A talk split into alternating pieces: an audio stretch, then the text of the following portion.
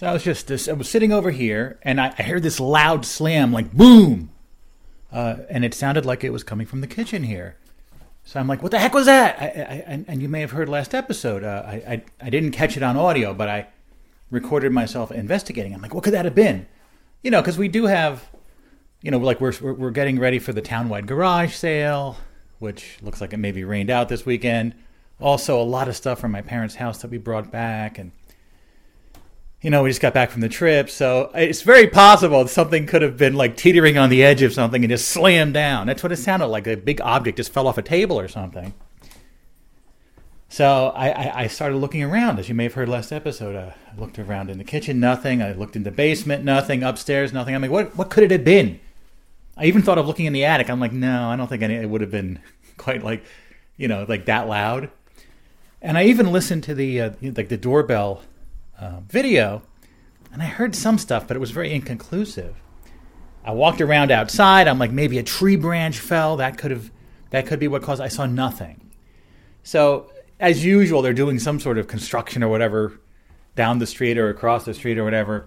So I'm like, you know, there there are a lot of audio illusions here, you know, in this area. Like, I, I we could swear we're hearing something coming from one direction, but it's actually coming from another direction because the audio is bouncing off the houses and stuff. And I had the windows open in here. I was like, maybe it was from across the street. Someone unloaded something off a truck, and it just, it was like, so I'm like, I guess that must be what it was. So I didn't know.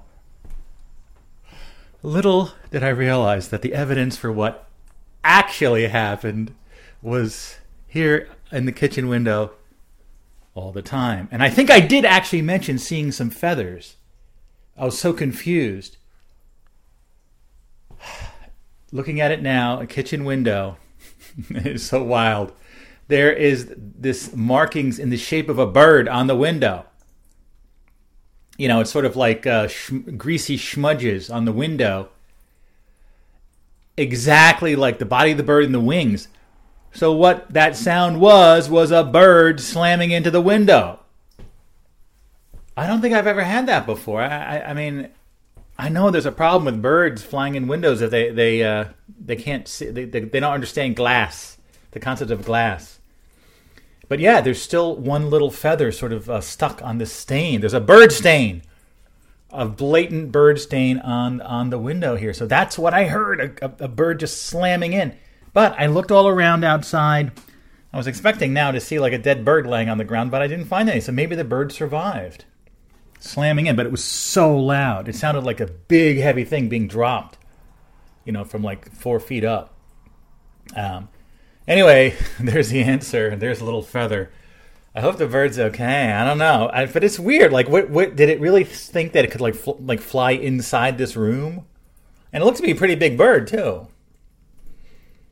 I don't know. I don't have a video camera on this side, so I probably should. I, I, I could get. I, I could have seen the whole thing. Well, I had the cat cam in here for the, uh, you know, from when we were on our trip, but I turned it off as soon as we got back. But the cat cam would have picked it up. The bird incident. If I'm looking at this stain, this the bird stain, it's just so weird. It's almost, yeah, it's very uncanny. Well, why would a bird leave a stain like that? You know what I mean? Like, is is it just is, is, is it very oily? I don't know. I never grabbed the bird and rubbed it against a piece of glass, but maybe it maybe it does have kind of like oil on its feathers or something. I don't know. Are birds oily? I don't know. Anyway, what the hell's up with this? Yeah, there's there's, there's we're missing one cuckoo clock magnet. Hmm. You may recall when we were on the Great Dolomite Road, got some cuckoo clock magnets. In fact, yeah, this is actually telling where it is, the Passo Falzarego, and that's a good wooden cuckoo clock magnet. But we also got a metal cuckoo clock magnet that's missing in action at this point. So. Uh, Where's our other cuckoo clock magnet? I guess having at least one cuckoo clock magnet is good. You know you've arrived when you have a cuckoo clock magnet on your fridge, don't you? Indeed. Kitty, Mr. Vegas is going cuckoo here. Kitty. No, don't attack. Don't attack the recorder. Come on. No. Hey, do you see the bird slam in? No? Kitty, you're going cuckoo. Like the cuckoo clocks. Anyway, um, yeah, this morning I was uh, thinking about, oh, I got to do the show art for today's episode of the Overnightscape, and it's going to be what last episode was 2049. Was that the Blade Runner year? Blade Runner 2049? Can't remember. But anyway, I'm like, today's episode is going to be 2050 or 2050. Like, what is that? What does that ring a bell? That that number. And thank goodness I realized it because I, I was going I, was going a whole different direction for the show art. Uh, but I'm like, wait a minute there's something about this. And I realized this episode is Frank Nora 3000. Yes. My 3000th show, in theory. Um, because way back when, let me see if I can find it here. The history of this. This is episode 2050, so why would it be episode 3000? Well, as you may know, this, this show has a long and riddled history. Uh, let me bring up the information here. Um, I had a very chaotic time around, uh, you know, like 2007 through like 2010 or 2011. Very chaotic time. So, um, just to briefly go over what happened, why this is Frank Nora 3000. Isn't there a rapper named like oh, Andre 3000 from that OutKast group that had that big song. Hey, uh, I can never remember what year that was from. Hey, uh, was it Andre 3000? So I finally be, I finally achieved 3000 status. Frank Nora for 3000. So what happened was I started the, the Overnightscape back in 2003, and it was going along, and then we hit into this chaos time when trying all different things out. Um, 2007, I did, I, we tried doing this premium podcast, Anything But Monday. This is just a, a, brief overview. So in 2008, I struck upon this new idea to record while I was walking around using a digital recorder, and that became a show called The Rampler. Why didn't I just continue the Overnightscape with in that method? I don't know. So that then led to me doing the Rampler on a real radio station called WFMU. Additionally, around 2007, I started the Overnightscape Underground as this separate area so things got all muddled. I was doing the Overnightscape, the Rampler, the Overnightscape Underground, and the Rampler and WFMU. How did I get to this point? Obviously, you have to. You you, you can't over overexert yourself. You can't overextend yourself. But I certainly did. so my show got canceled. Then I ended the Overnightscape. And I ended the I ended everything except for the Overnightscape Underground, which was the only thing left. And it's very puzzling looking back on it. But I think that. Actually saved the show. I think that uh, the Overnightscape would not have survived if it weren't for this weird sequence of events. Because right around the time I canceled everything and just had the Overnightscape Underground left, where I was doing shows just without names, without a name, it was just my shows on the Overnightscape Underground. Other people came on and started doing shows, and it became a, a network. And I think that really helped to. So it was this bizarre set of circumstances um, that uh, allowed, I think, you know, like when something dies and is reborn, it's much more powerful or resilient at that point. Again, I don't know. I, I, I don't want to dwell on this right now, but um, after a while, right, everything had kind of gotten destroyed, and I was just doing shows without a name. And then other people started doing shows, so I'm like, well, let me bring, let me just do the Frank Nora show instead of the Overnightscape or the Rampler because I'm like, it's already called the Overnightscape Underground, so why not just call it the Frank Nora Show? You know, I kind of didn't feel like going back to the Rampler, I guess. And again, I don't know why I didn't just revive the Overnightscape at that point, but that was it. That was my logic. It's the overnightscape on the overnightscape Underground. I'm like, it's too repetitive. So anyway, at a certain point, and I think I found it right here. Um, on uh, May 29th, 2010, sounds like such a long time ago now. It is a long time ago. It's 13 years ago. Um, I decided to uh, switch over the name to uh, the Frank Nora Show, but rather than doing the Frank Nora Show number one, I counted all the shows I had done previously, all the Overnightscapes, all the Ramplers, all the Ramplers on WFMU, all of the stuff, and uh, I combined everything, and uh, I got to number 1500. Right, so the idea is that the Overnightscape was a Frank Nora show. The Rampler was a Frank Nora show. The Rampler on WFMU was a Frank Nora show. So this was now Frank, the Frank Nora show number 1500, which took into account all the previous shows. Why did I do it that way? I don't know. I don't remember. It was a long time ago now. It just made sense at the time because I didn't want to just do the Frank Nora show number one. I sort of felt like I wanted to communicate that I had been doing this for a long time and I, I have a lot of shows under my belt. So went along with this for a few years and finally, um, um, in uh, 2011, I decided just to go back to the overnightscape, and I've been back ever since. So I went back to the overnightscape using the old numbering system, right? So I just picked up where I left off with the numbering of the overnightscape I, from where I left off in 2009. So I made a note again to be more accurate. I'm like, so I calculated it all out. I'm like, okay, so now that I'm back to the overnightscape, I have done additionally 950 other episodes besides the overnightscape, and that includes all the Frank Nora shows, the Ramplers, etc. 950 other shows. So, once we get to uh, the overnightscape number 1050, uh, which was uh, on uh, fe- uh, February 19th, uh, February 19th, 2014, so it was a few years later, right? So I, I realized that 10, 1050 plus 950 that means it was technically my 2000th show. So I did an episode back then, which is how long ago is that? That's, that's like over nine years ago now, nine and a half years ago. I did an episode called Frank Nora 2000, just to point this out. So I'm amazed I actually remembered because I, I might rather forget all of this somewhat self indulgent weirdness I went through with all this show numbering and show names and stuff. Though I do think in the end it did save the show from from uh, its uh, demise, I think.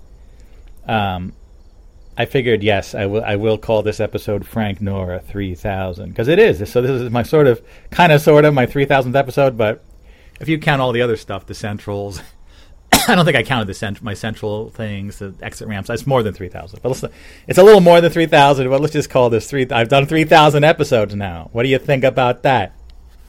Come on.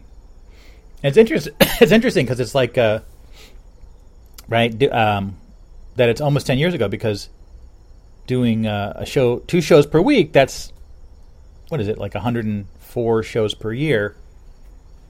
So 10 years should be about a 1,000 shows. Does that make sense? But it wasn't, yeah, it wasn't two shows a week. Wait, I did start in 2014 with two shows a week. Anyway, so it kind of makes sense. 10 years, a 1,000 episodes around, sort of, kind of. Yeah, kind of. Anyway, so I figured I had to have a picture of myself for this uh, Frank Nora 3000. So I looked back, and of course, on the trip, there was like the kind of the perfect picture. I posted it to Facebook, but that's me uh, sitting uh, out outside on the on the roof of the Twenty shopping mall in Bolzano, Italy. B O L Z A N B O L Z A N O is the name of the town. Bolzano, I guess.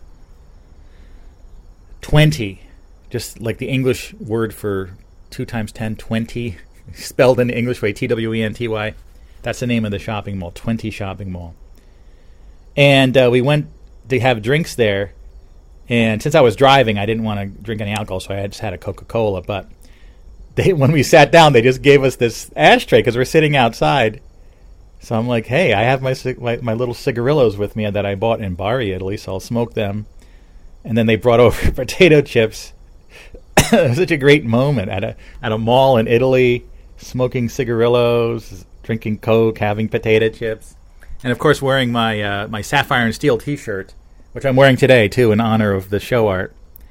It's David McCallum and uh, Joanna Lumley in in a kind of a, a, a shades of orange and purple and yellow. I love this T-shirt it's, my dream that someone might recognize it as Sapphire and Steel, but I don't know. I think outside of England, Sapphire and Steel is pretty much unknown. It's a great TV show. Check it out. They play these weird interdimensional beings that try to repair issues with time, but the show makes very little sense, but it's fantastic. yeah. Frank Nora 3000. And that font, by the way, is Spartacus, also by Alan Meeks, just like the one Arequipa last time. Getting into some Alan. It works well for Frank Nora 3000. Has a little bit of a futuristic edge to it. oh, and the and the typesetting of the Overnightscape is uh, actually from the episode Frank Nora 2000, and that font is the ultra obscure font TF Grande Swash. And you can even see a little bit of the pattern of the shirt I was wearing. I, I deliberately left that in uh, on uh, episode uh, 1050. There's a little continuity there. So anyway, that's the story. you can see the mountains in the background there in Bolzano, the Dolomites. It's great. You can even see the receipt. Birra Forst, forced beer. Cronin, I don't know what that is. Cronin. And the Lattina Coca Cola. Lattina just means a can, not anything else. Lattina Coca Cola. Yeah, Forest. Actually, we would drive through this town of Forest, which I think just means forest, uh, on our way back and forth from Merano to uh, Naturno. I think that that's where they're based. I think this beer is everywhere up there. Forced. F O R S T, not F O R C E D. You're forced to drink this beer because there's no other options. No, it's not like that. Anyway, there's your Frank Nora 3000 description or explanation, yes.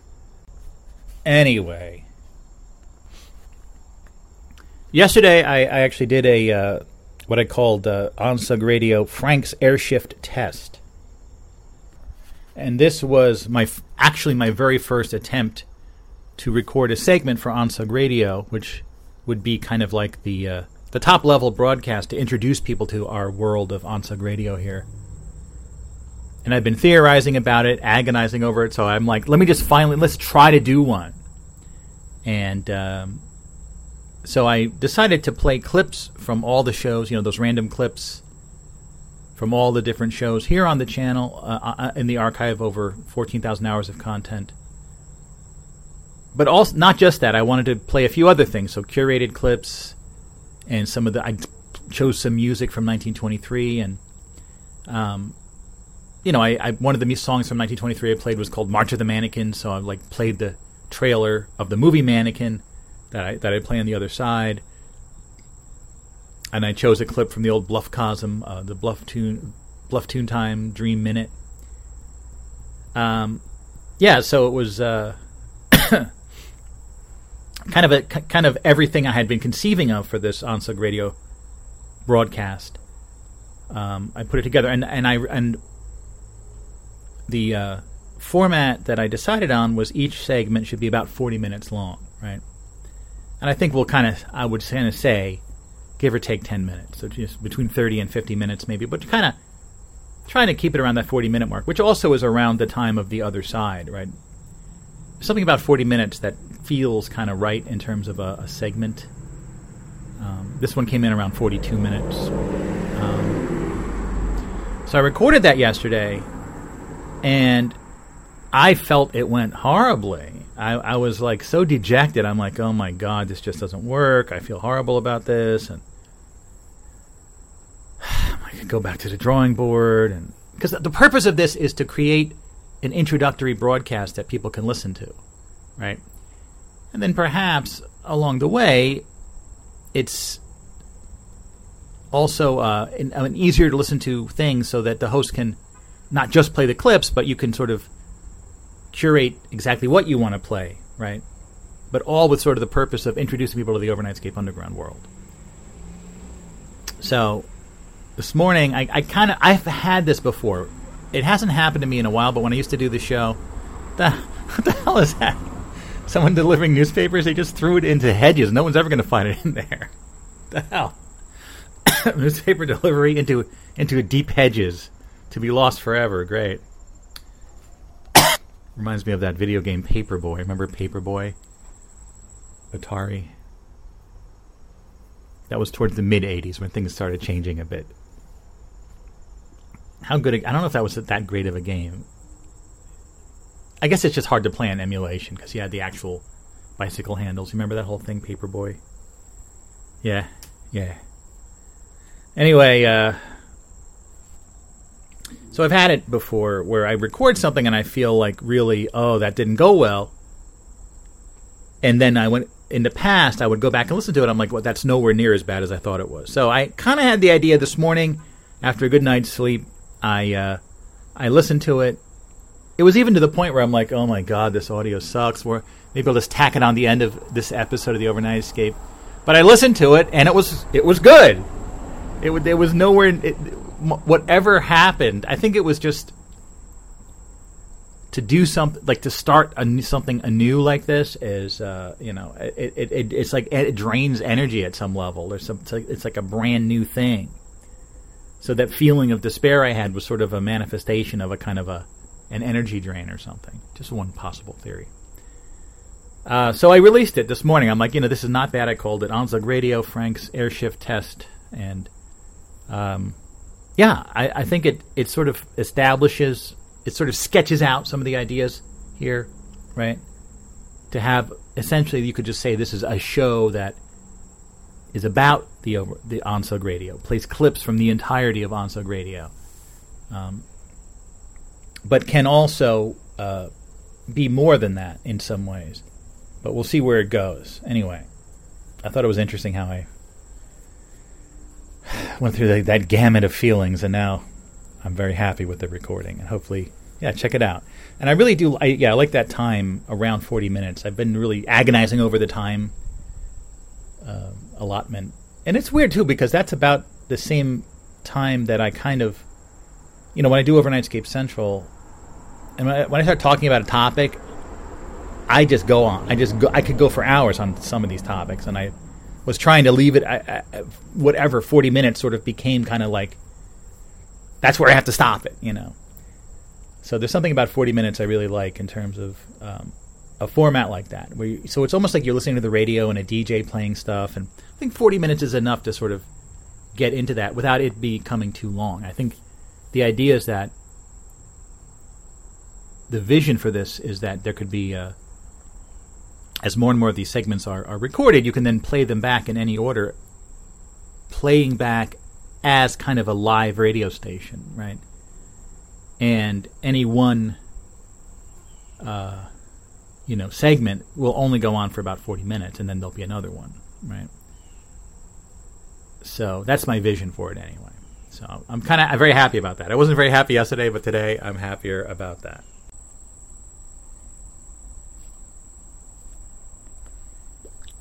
So a couple years ago, my wife got this little cart it was like uh, it was like on, I guess online it was being, being sold used because she does paint. She does oil paintings, and so this was a little cart that could hold multiple canvases. But uh, when she got it, it, it, turned out to be much bigger than she was expecting. So we just kind of put it in the in the garage, and it was sitting in there taking up space for years. There really was no use for it. So as we were uh, bringing things home from my parents' house, you know, my father passed away earlier this year. My mother passed away two years ago. So my brother and I have been going through the house, finding important stuff, and taking a few things here and there, pieces of furniture and stuff. So I did have to put a few things in the garage, and I had to take that metal cart and put it out outside of the garage because there was no room for it, with the intent to uh, throw it out. Which I I missed the the day. It's like Tuesday nights for the uh, bulk pickup, right? So this Tuesday, I'm like, listen, I think it's time to put this out to, tr- you know, for it to be collected by the to town. Um, so I put it out there, and we also had, as you may remember, an incident with one of our pieces of luggage. Uh, the wedding we went to in Italy, the favor was this beautiful, like ceramic bottle of olive oil, and um, my wife packed it very carefully in one of the pieces of the luggages. Luggage. It's a Samsonite hard side luggage. Nice luggage. Um, but uh, our plane on the way back uh, experienced quite a lot of turbulence. Uh, the whole plane was shaking, and you felt that your stomach drop a few times. It wasn't too too bad, but you know, I don't know if that's what caused it or the baggage handlers tossing things around. But anyway, when we got home, we found yes, all the other bottles were fine, but the bottle of olive oil had cracked open and spilled olive oil all inside the suitcase. So, I mean, it wasn't cheap, and I was sort of of the mind of trying to clean it, but how do you clean a stain like that? I don't know.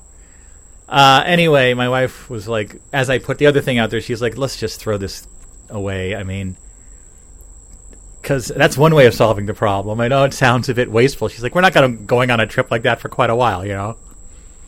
We're not going on another big trip, you know. We still have one of them.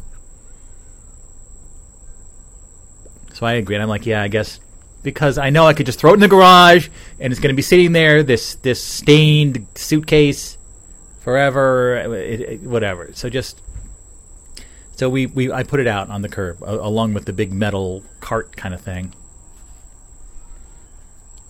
It was kind of sad, but you know, I think uh, you know considering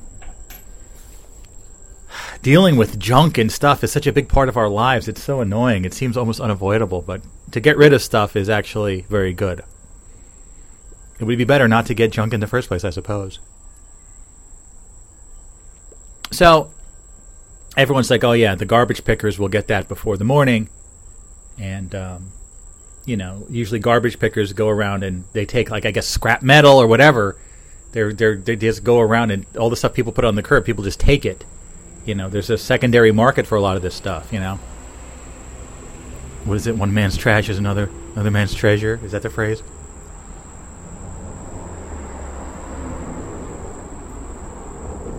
So, yeah. So, uh, come morning, I look outside, and the two pieces are gone. But then there's there's this white plastic bin out there. I'm like, what? Wait, what? We the two big things are gone, and now there's this plastic bin. What the hell's up with this?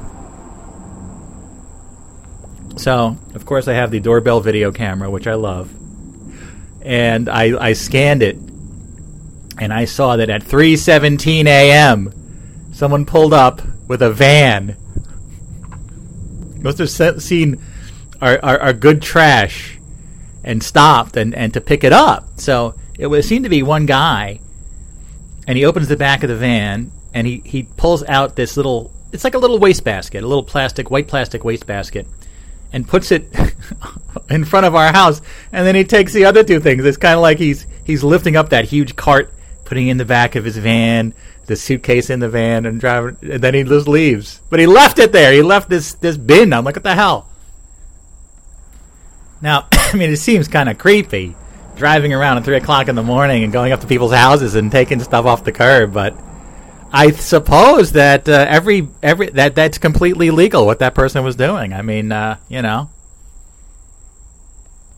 right? I, I don't know. I, I'm assuming it's legal. I mean, if someone chucks something out and you want to grab it, it's up for grabs because otherwise it's going to a landfill or something, right?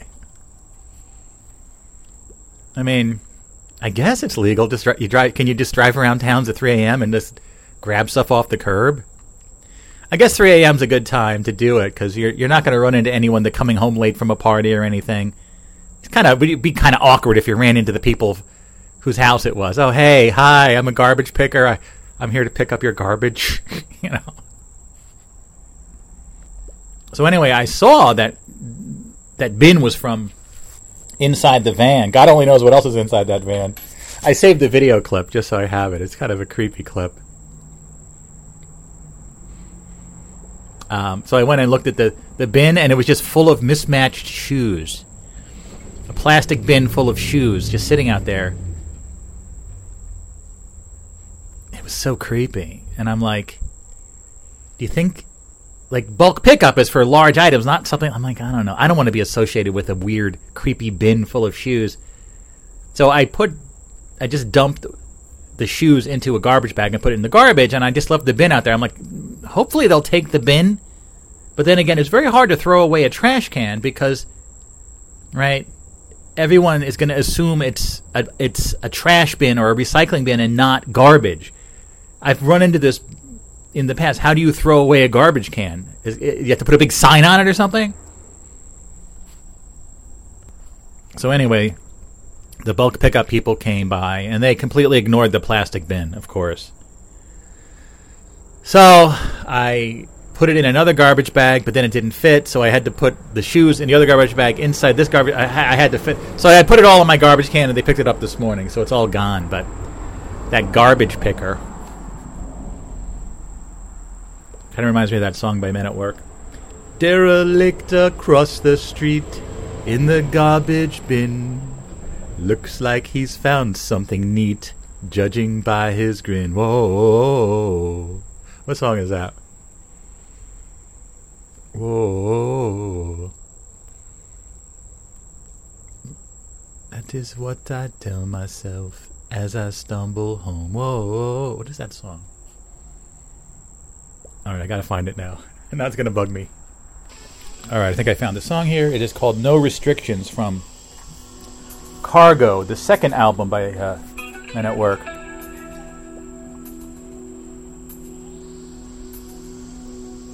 All right, it's a really good song.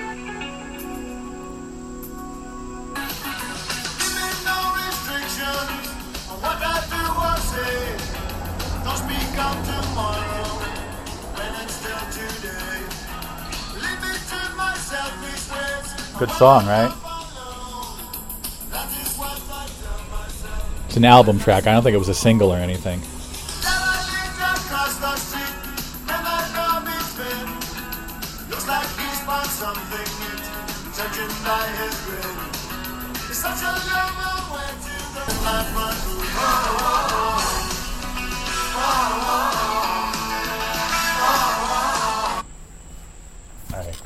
Enough of that commercial music. I just wanted to give you a little taste of it. Yeah. Indeed.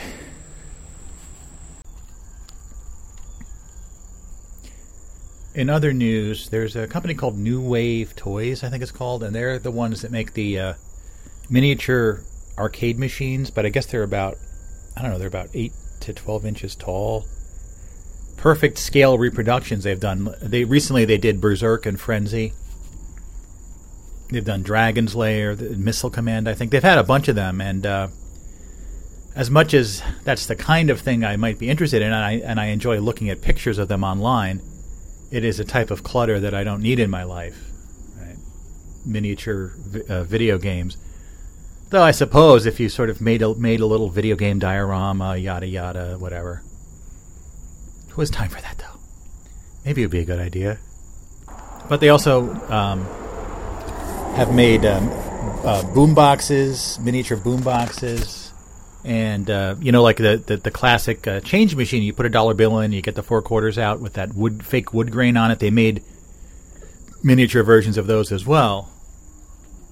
You know, it's for someone like me that I have such great nostalgia for the classic age of arcades 78 through 82 ish, you know. 83 was still going, I suppose. But that classic era, let's say 70, maybe 79, because I know 79 through 82. So 79, 80, 81, 82, those four years. Obviously, arcades continued on after that, and they were fine. But there was something about that that particular time period where that was utterly magical. It was still good later as well. But I just got an email from them. I guess I signed up for their email list. Uh, that they're going to be doing a vending machine next, uh, like an 80s vending machine. And uh, they're going to be revealing it tomorrow. But if it really is, you know, I'm obsessed with vending machines. If it really is going to be a fully stocked 80s vending machine that you might have found in a video arcade with the snacks inside, not, not, not like the soda machine. I might not be able to resist at that point. I'd like to think I could resist, but we'll have to see how, how much it is and what kind of vending machine it is. You know, I did show art with an 80s vending machine uh, recently. I love that. That, that image of uh, just all the products that were in the vending machine. So we shall see about that. But anyway, uh, something I mentioned on that uh, that broadcast test I, I just did, it was uh, a synchronicity because I was thinking about this phenomenon that's kind of hard to describe. Um, you know, like the Mandela effect, right? And how you find out about these things that you never heard of before, but you should have heard of them. I, I call them past editing paranoia, PEPs. Um, and uh, one big one I had uh, a while back was this author named Gene Wolfe.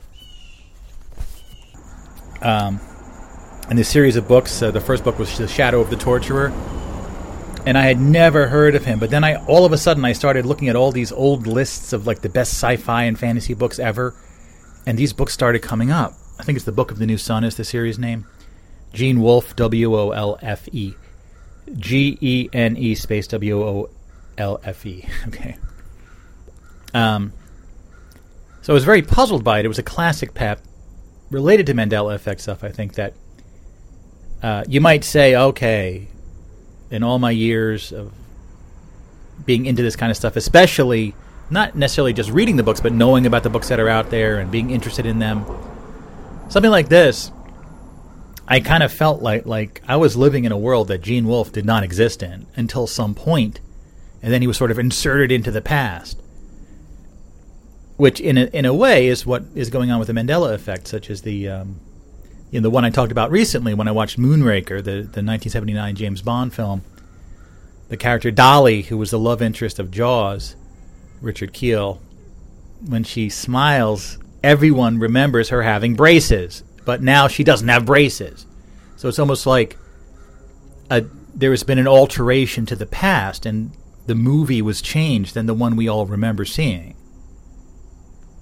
and of course the uh, the classic uh, Berenstain Bears versus Berenstein Bears. And I did find a book up in the attic, or the crawl space, or the storage space at my parents' house, that had been stored in a box since the '80s. And yes, there's the S T A I N, and I clearly remember S T E I N like everyone else does. Some people remember Stain, but uh, Gene Wolfe, it seemed to be someone that I had never heard of. So I, I, I did the audio. I, I, started doing the audiobooks. I think I got onto the second novel, and then for some reason I just stopped, even though this it's really good, really unique uh, story. I keep meaning to get back to it, but this is where is a different phenomenon. I sort of feel like maybe like Gene Wolfe is not fully aligned with the reality that I'm in now. He sort of half exists, right? So I have a hard time like when I think about the name and the books and stuff. There's a weird quality to in my mind and in my thoughts about this guy, and I could sort of. It just so, sort of seems like he's like only like fifty or seventy five percent in this reality, but sort of not, also not. I don't know even know what that means, but that's what I'm sort of experiencing. And another one like that is this documentary filmmaker Adam Curtis, who made all of these uh, documentaries for the BBC, such as uh, Bitter Lake was the one of the ones that I remembered the name of but I can never remember his name. I never can remember anything about him. And I've seen the movies, but again, it has this strange, semi-real uh, quality, you know.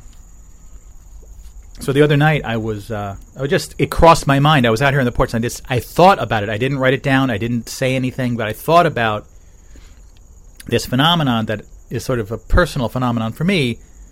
Gene Wolfe and Adam Curtis are the ones that uh, come to mind, right? So anyway, when I did that broadcast test yesterday, um, one of the random clips I chose was the Chaosology Q and A after party from I don't know 2014 or 2016 or something. One of those Andy Kaufman lives things.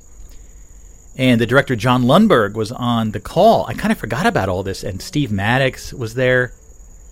It's a wild recording, and uh, we were talking about John Lundberg and his movie Mirage Men, which I still haven't seen. This is a guy that was going to make a movie about Andy Kaufman and interviewed me in New York City like nine years ago. Now, I think it was 2014 when he interviewed me because uh, it came up on Facebook, Your Memories from Nine Years Ago. But that movie never came out. Anyway, but this guy, John Lundberg, apparently is friends with Banksy. Maybe he is Banksy. I don't know. Has worked with. He's alleged to be like a spy, like MI6, and he's the guy that does all the crop circles and that, that the crop circles are all fake and he's the guy that does them. It's like very weird information about this guy. But anyway, I guess back then I was looking at some reviews of the movie Mirage Men, which is about how the, the theory is that all of this chatter about UFOs have has all been completely concocted by the U.S. government and is completely false. That's the allegation of the movie, though I have never seen the movie. I should see the movie, but I read a review, and it was a rev- it was by Adam Curtis had given a quote, a review on this guy John Lundberg's movie, and it's so weird because he crossed my mind the other night, and then total synchronicity, right? And then later, Steve Mannix uses the word bitter, like Bitter Lake, in the clip. You can, you'll hear it if you listen to that broadcast house.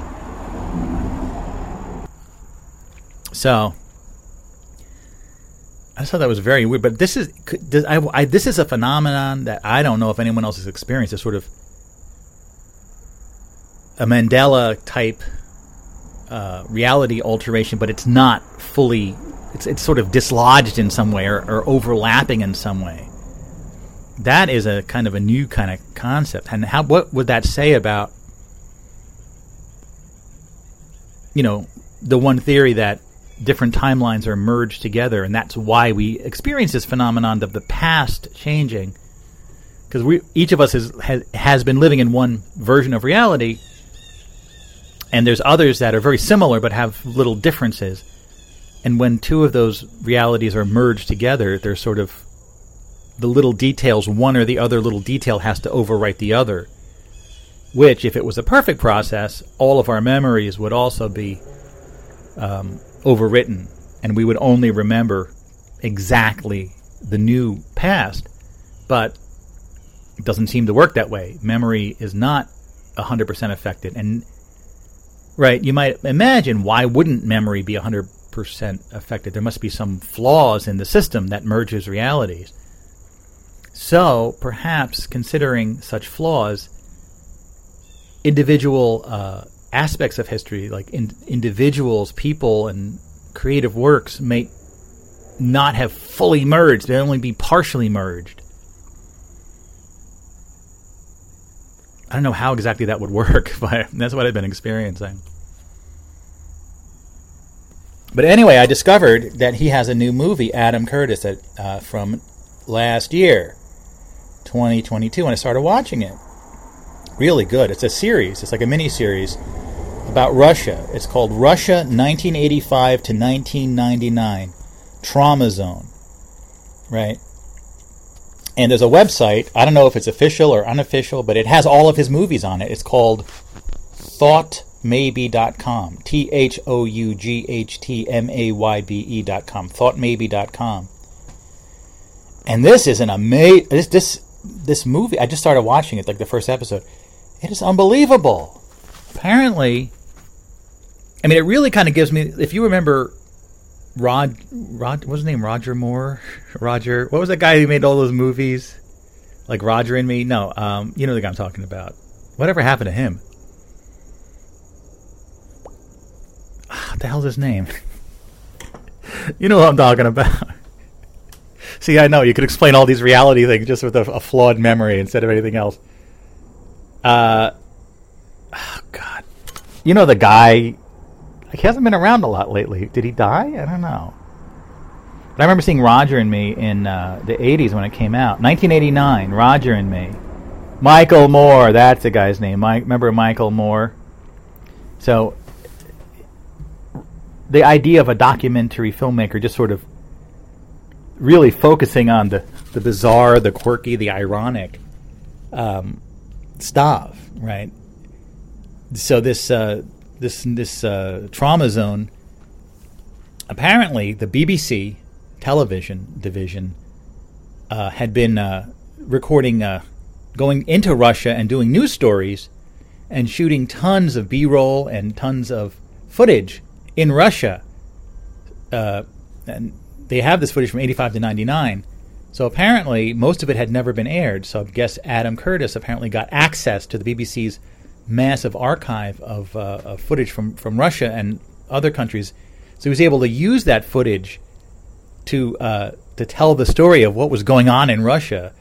Uh, this from 85 to 99, as Russia got, uh, sort of went from ostensibly a communist nation to this sort of weird hybrid system of communism, capitalism, and, and organized crime all mixed together. Um, and uh, just absolutely incredible. Just every bit of it's like a slice of life from all different aspects of Russia. Wild stuff. And they you know they talk about the arrival of uh, of, of uh, um, uh, Mikhail Gorbachev as, as, the the premier of the, go- the head of the government there, the premier, the president, whatever uh, and his uh, perestroika, his his economic reforms. They didn't get to glasnost yet. I guess that's a little bit later, but perestroika was economic reforms, and they, they described it as he wanted to give like managers of factories more direct control rather than centralized control. But like the footage shows, like there's these car car manufacturing plants, and instead of using their newfound freedom to sort of improve the process and make a better car, the managers of the car plants were just uh, stealing the cars. they were just basically um, moving the cars out to the street bef- and and just selling them to like uh, gangsters and splitting the profits. like totally out of control. I don't know what's going on over there. But I'm just start, I'm just in the early days of uh, I'm early like the first episode, but you got to check this show out. All of his stuff is good. Really interesting stuff, but again like it has that semi-real quality. You know. Ooh, cool! Look at the uh, the sun on the wall over there. Kind of the the, the angle gives it a, a, very interesting look. Nice. It's kind of a, a, rough pattern. Not kind of is it stucco? What the hell is stucco? I don't know.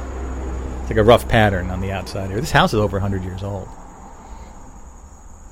and it has the porch, which is so great. I love my porch so many houses got rid of the porch and just made another room.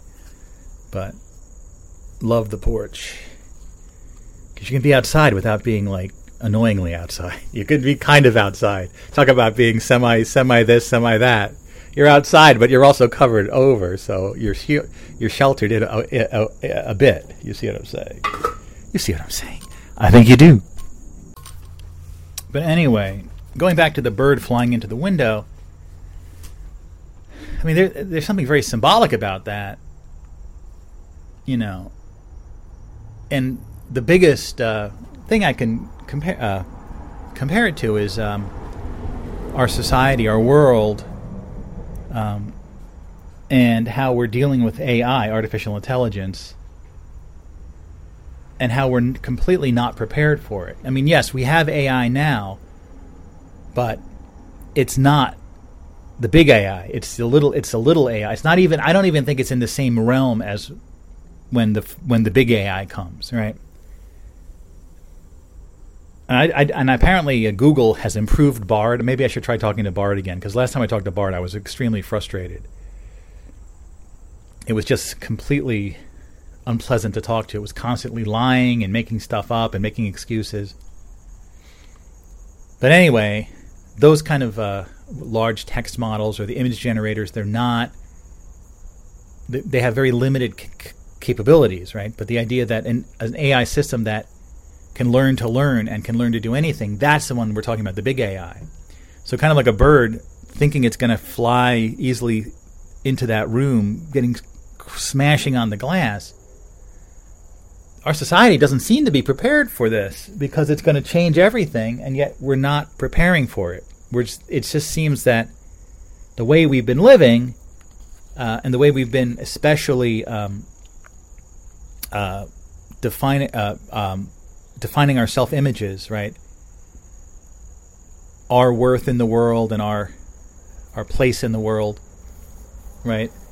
The the system of uh, jobs and prestige and money and luxury goods and things like that have been uh, sort of the, a major aspect of how we define ourselves, right? What's your job? How much money do you have? What kind of car do you drive? Things like that. All those very material things. Whereas um, the AI is is the big AI would run completely counter to all that, right? The idea is that in a very short order, in theory, the AI can take over and do most of the jobs people are doing now, right? And this is completely predictable, and this is something that anyone, any futurist worth their salt, is that what's that phrase? Worth your salt. Any futurist worth their salt would uh, be able to predict that this is what's coming. As I've said many times, back in the 1960s, this topic was very top of mind. They called it Cybernation, and it was basically not about AI, but about how um, new efficiencies in infrastructure and manufacturing and transportation, etc., would mean that most people would not need to work because uh, there would be such an efficiency that uh, all of the goods and services needed would be produced by just a fraction of the population. And we'd be running into this question again how do we define ourselves? How do we live dignified, enjoyable lives in the face of these new technologies? Now, for whatever reason, um, things did not go as anticipated in this timeline uh, from the 60s on to now 2023, right?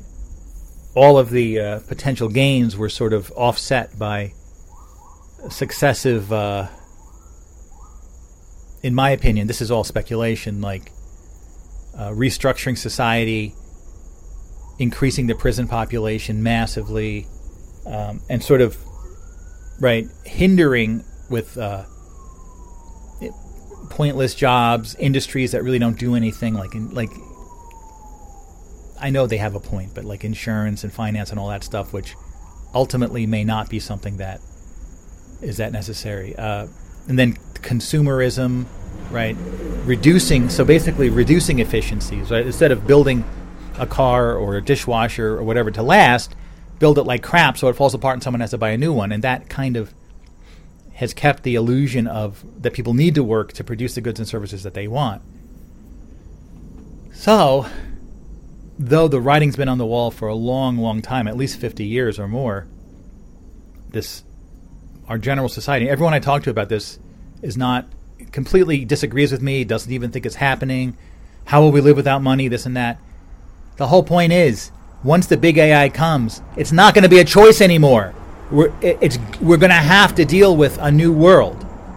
Are you going to say the machines can do all the work, but we're going to make people work anyway? That's insane. Right?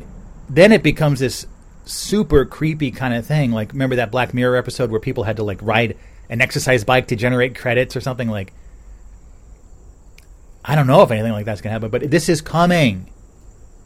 And it is like our whole society is going to fly into that window because, in my view, the big AI is is going to happen. It's, when it happens, it's going to happen fast because it's it's basically uh, once you establish a system that can do the big AI thing, then it, it will be increasing its capa- capabilities at a geometric rate, right? And very quickly it should be able to um,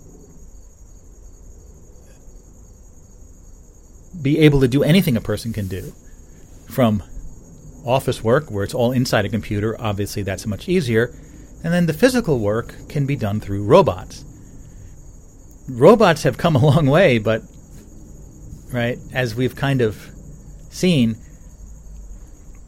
the hallmark to me question about robots is can I have a, a robot maid or butler in my house that can do my laundry and do the dishes and things like that?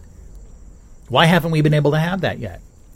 And I think it's because we have physical robots that could potentially perform these tasks. You see all those frightening videos from Boston Dynamics. Every every time I see one of those videos, the robots are more and more advanced. However, it turns out, I suppose, that to write progr- programs to say do the laundry is beyond the capacity of human programmers. It, it is a, a realm of, of, complexity that uh, cannot be solved using our traditional programming techniques. But when AI comes along, the big AI, it will certainly be able to, in my opinion, produce a robot that can do the laundry Right. Safely in your house. Pick it, pick stuff up off the floor, put it in the washing machine, wash it, dry it, fold it, and put it back in your drawers or any everything. That's that I think is very cl- and that's just one of myriad things that's that's coming. If this moment comes, now this the big question is, right? It it it's such a world changing concept. Uh, it would be such a world changing moment um, the question is, you know, did it already happen? Right? Did that AI thing already happen? And did it lead to essentially there was no solution to how people can get by. People, right? Imagine a world where no one had to work and you can kind of pursue any leisure time activity you want. Maybe it didn't work. Maybe people were miserable, and so maybe AI, the AI had to sort of reshape the world to hide itself and send us back to a previous time. So we still had to have the jobs and pay insurance and all this other stuff, and and I know that's, uh, you know, a, a plot uh, a, a, plot that's in uh, the first Matrix movie from '99 as well, right? The AI tried to create a paradise, but the people didn't accept it, so it went to the late 20th century, which was sort of the sweet spot for people being able to enjoy life, you know.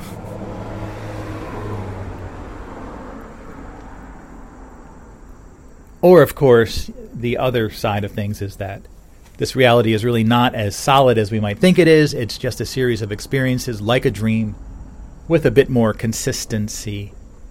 But um, it's not really real anyway. So if the uh, advent of big AI would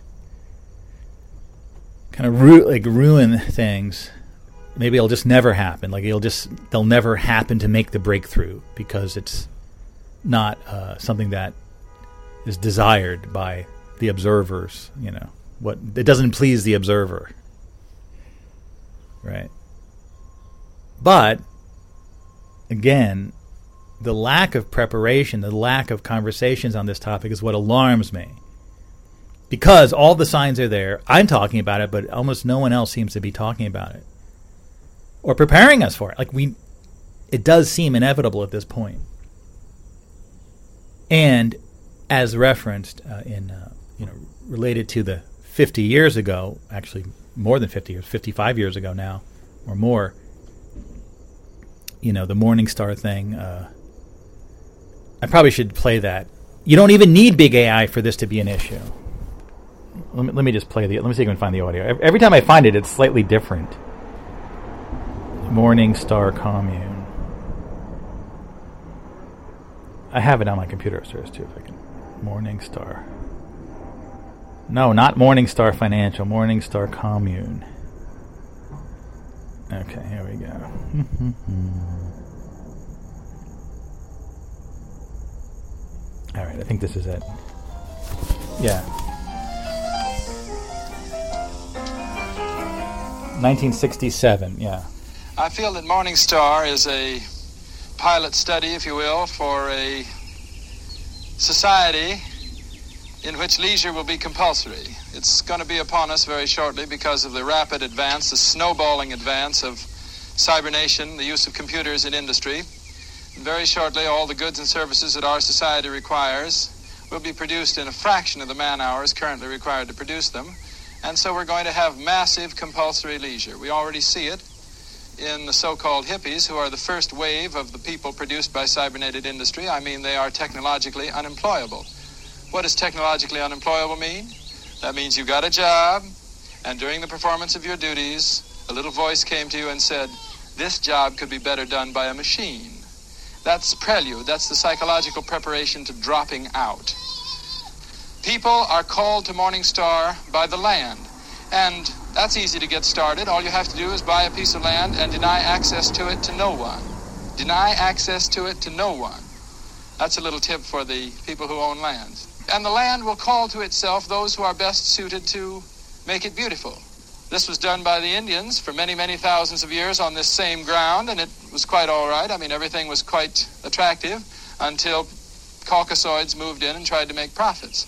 So I would say that what we're doing here is a kind of pilot study in one facet, if you will, of the life that is going to be in this country.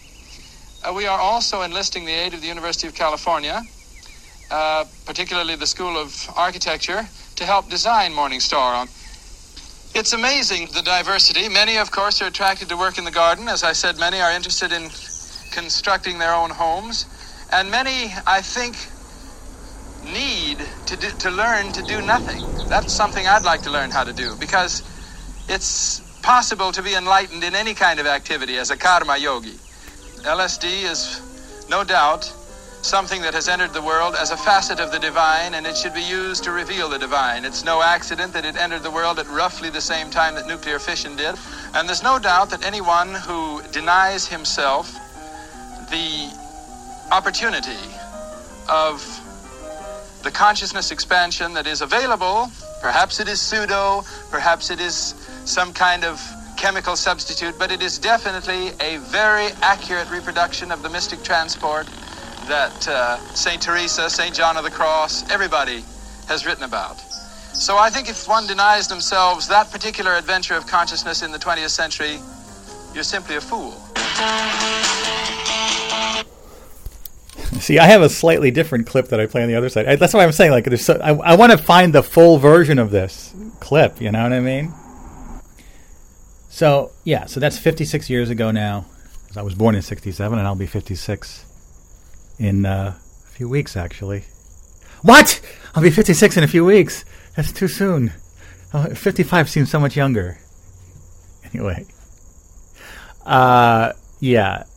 So if we get to the point that this big AI thing happens and everyone's like, oh no, we had no idea. What are we going to do? No, we had an idea, but every uh, for some reason everyone was ignoring it.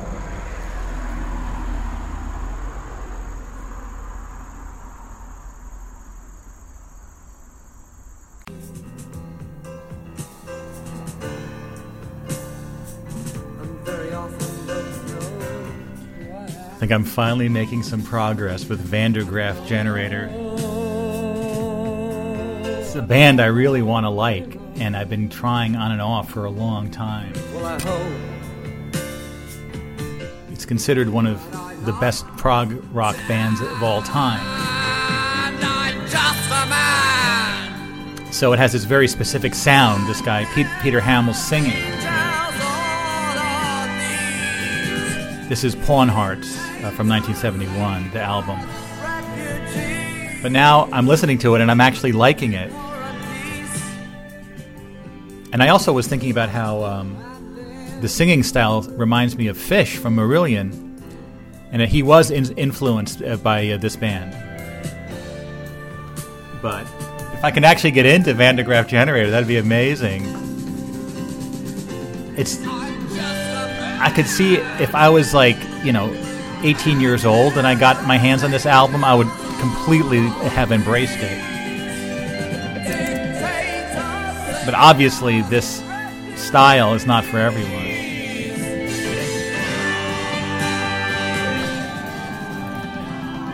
Anyway, you get the idea. But yeah, looking at uh, progarchives.com, the top rated progressive rock albums of all time right? So the first few uh, you have uh, "Close to the Edge" by Yes is number one, "Selling England by the Pound" by Genesis number two, "Wish You Were Here" by Pink Floyd number three, "In the Court of the Crimson King" by King Crimson is at number four. Number five, "Thick as a Brick" by Jethro Tull. Then we have "Dark Side of the Moon" by Pink Floyd, "Foxtrot" by Genesis, "Red" by King Crimson, "Animals" by Pink Floyd, "Fragile" by Yes. So it's all the same bands, but now number 11, uh, God Bluff by Van der Graaf Generator, 1975, and then Pawn Hearts number, as, at number 12, 1971. So really high up uh, in, in this the, the list of the greatest progressive rock albums of all time. So I'm making I'm making progress with Van der Graaf Generator. King Crimson, I think is is I'm still working on it. It's just tough, you know. King Crimson is tough to get into, but I know there's something there. I mean, I even had, um, you know, an issue with the Genesis, but finally, when I really started listening specifically to "Selling England by the Pound" from '73, um, that I broke through with that, and I totally loved it. And yes, also the band, yes, uh, I really do like "Close to the Edge" and a lot of their stuff, but I still have I still have trouble with "Yes." Uh, I, I listen to it. Of course, I love Pink Floyd and Jethro Tull. I really like as well. But yeah, the King Crimson, tough. And what's the next one? Camel. I have listened to quite a bit of Camel. I like Camel. And then that PFM Premiata Forneria Marconi. Um, had trouble with that, but I do like. Cam- and then of course Rush Moving Pictures, one of my favorite albums of all time, is at number eighteen. Uh, but that's I get for the top 20, all those bands. Oh, look, Frank Zappa, Hot Rats. Frank Zappa is another one I really want to get deeper into. It's kind of hard, though. And uh, at number 25, Gentle Giant in a Glass House. And in fact, they just sent an email. What's going on here? Deliveries? Deliveries. Mail. Um, the hell? It sounds like a lot of mail. Uh, yeah, they just released uh, new uh, t shirts and stuff of In a Glass House which is an amazing album. But anyway, I'm going to continue listening here to Van der Graaf Generator with Peter Hammill and uh, see if I can really get into it. I'm so happy. I'm really, I'm really loving it. Pawn Hearts, which apparently was a spoonerism of horn parts, because there are a lot of horn parts. And one of the band members or someone associated with the band was a did spoonerisms, uh, you know, switch switching the first letters of each word. So instead of horn parts, it's porn hearts. Porn hearts, you know. All right, this has been a long time coming. Um, my grandmother, my mother's mother, Evelyn Sappenfield, she uh, she uh, she had a uh, she used to take old uh, home movies, eight millimeter home movies. She was she was a movie enthusiast, and um, I recall back in the later '80s, we found her movies and her projector and we were watching them. That's the last I saw of these movies. So, of course, uh, when I was searching through the house, that's the number one thing I want to find. I was not finding it. Finally, towards the end of the process, deeply buried in the basement of, behind all this other junk, was this bag full of uh, all the old movies, eight millimeter movies. I'm like, I finally found it, but I'm like, they're very well organized. And shortly thereafter, I found three VHS tapes that apparently my mother got these uh, transferred, but never shared it with any of us kids. I don't know when it happened. Uh, uh so we have Mother's Movies number one, Family Really Young, at 107 minutes, and then we have number Mom's Movies number two. Our Mother's Movies number two, uh, Williamsburg with Mom and Helen, D.C., New York World's Fair. Bud's grad, Bob in Navy, something. Weddings, Karen, Jan, Bud, 50s and 60s. Wow. I have not seen these yet. And then we have uh, number three, Mom's Old Movies, Family, Dale and Children, Frank, Frankie, Bob, and CK, C and K. Anyway, I got this VHS out of the out of the attic, and I found my little um, transfer device here, and uh, I, I uh, test. I, I, I, got a test tape, an old uh, Howard Stern. I taped off off the air when he when he had that Channel Nine show, just to make sure everything was working. I didn't want to. These are very precious. Now, of course, I do have the movies themselves, but this is an easy way of seeing them as opposed to getting all all them transferred. So let's see what we can get to see here. Uh, Please work, please work, please work. Oh my god, yes, okay. So I guess it's all going to be silent. Oh, that smell of the basement and stuff. Okay, let me rewind here. Start transferring this stuff. Obviously, there's not going to be any sound. She didn't have a sound camera. Oh my God, this has been a long time coming, and uh, hope this all works out. I haven't used this device in a while, but it's a little. It's called Clear Click. It's a little device that can uh, transfer, especially when it comes to VHS. You don't have to hook it up to a computer. You can just record right onto a flash drive.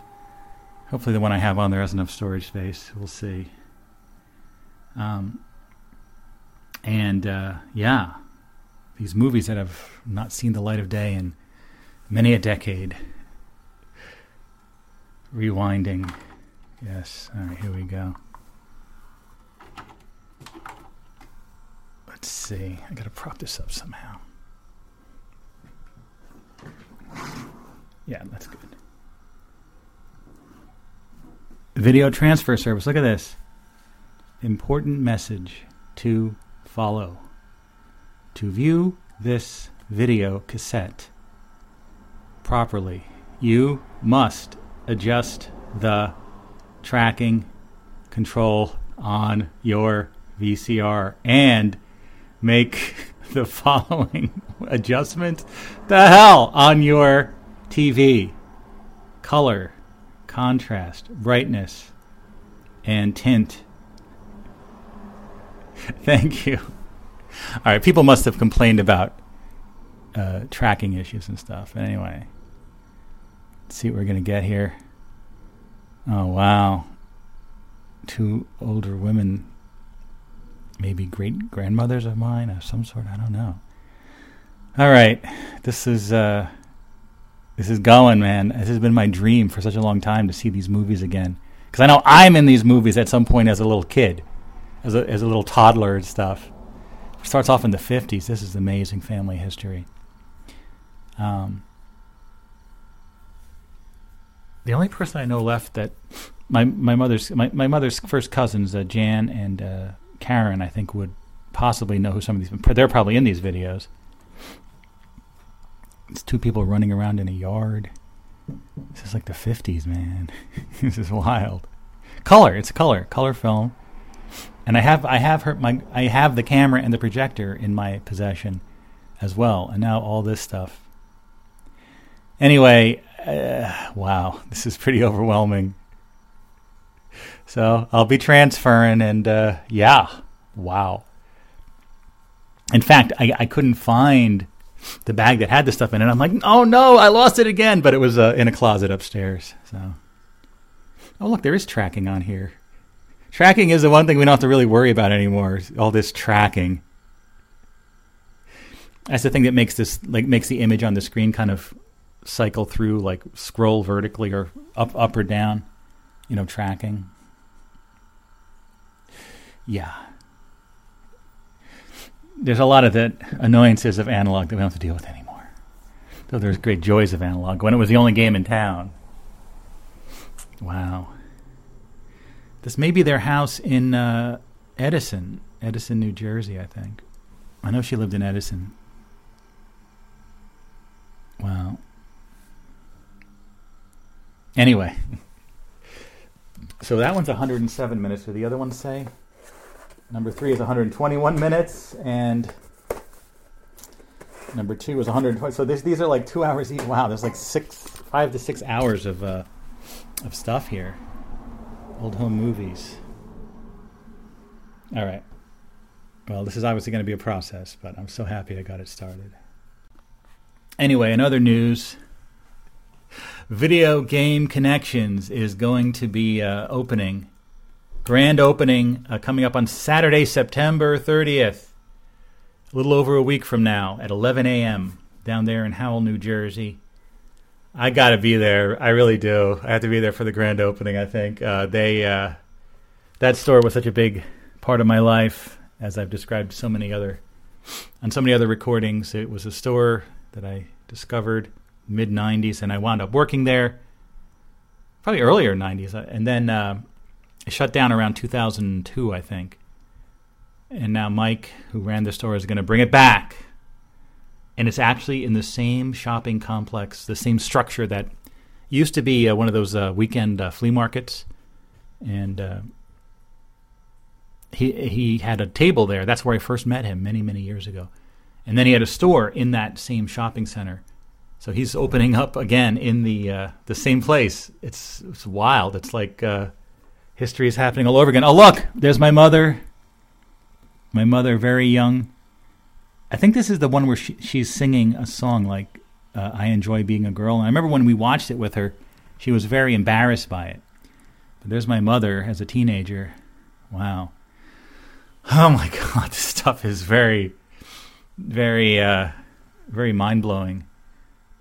Oh my God.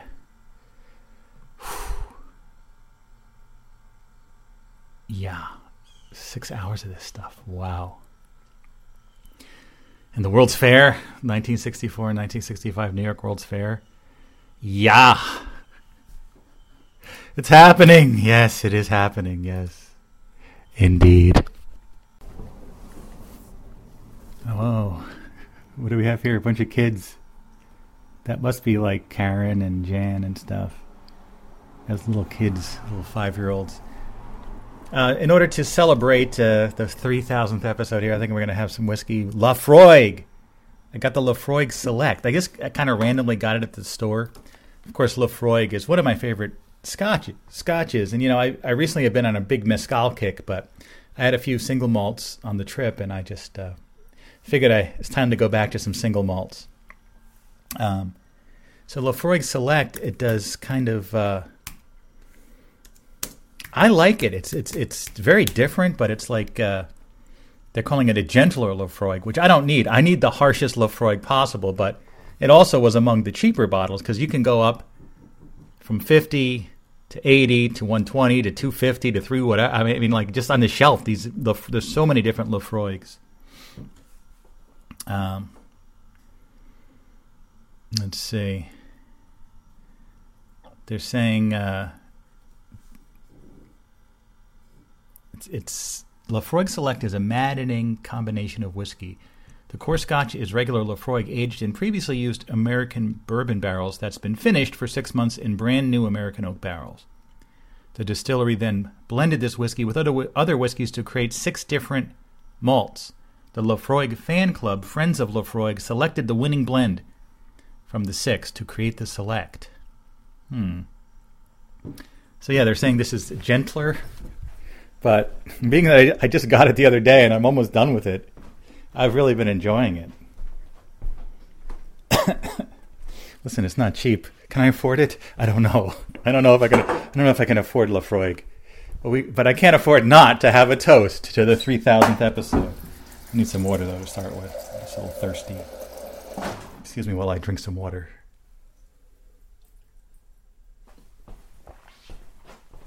All right, let's get some Laphroaig and we'll have a toast. Oh, here's a fancy little glass we can use.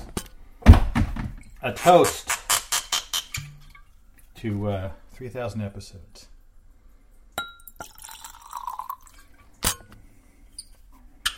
I need more Laphroaig. That's what I ask for for my birthday. Laphroaig, only Laphroaig. Every kind of Laphroaig possible. Yeah, it, it, you know, Laphroaig, like kind of like Lagavulin, has like it tastes like a kind of like medicine, rubbing alcohol, industrial cleansers, all that kind of fun stuff. It's from the Islay region, if I'm pronouncing that correctly, in Scotland. It's very sunny out here. Ah, yes. Frank Nora, 3000. Thank you. Some of you have listened to all 3000 episodes. Thank you. Still going. I'm, swishing the glass around. It's kind of beautiful, beautiful golden liquid. Mm. It's quite good. It's almost, it's almost like drinking candy, but not any kind of candy. Bizarre candy, but it's very, very addictive flavor. Mm. Yeah, there's something to it. I, it it's it's a, a, bit different than regular Laphroaig, but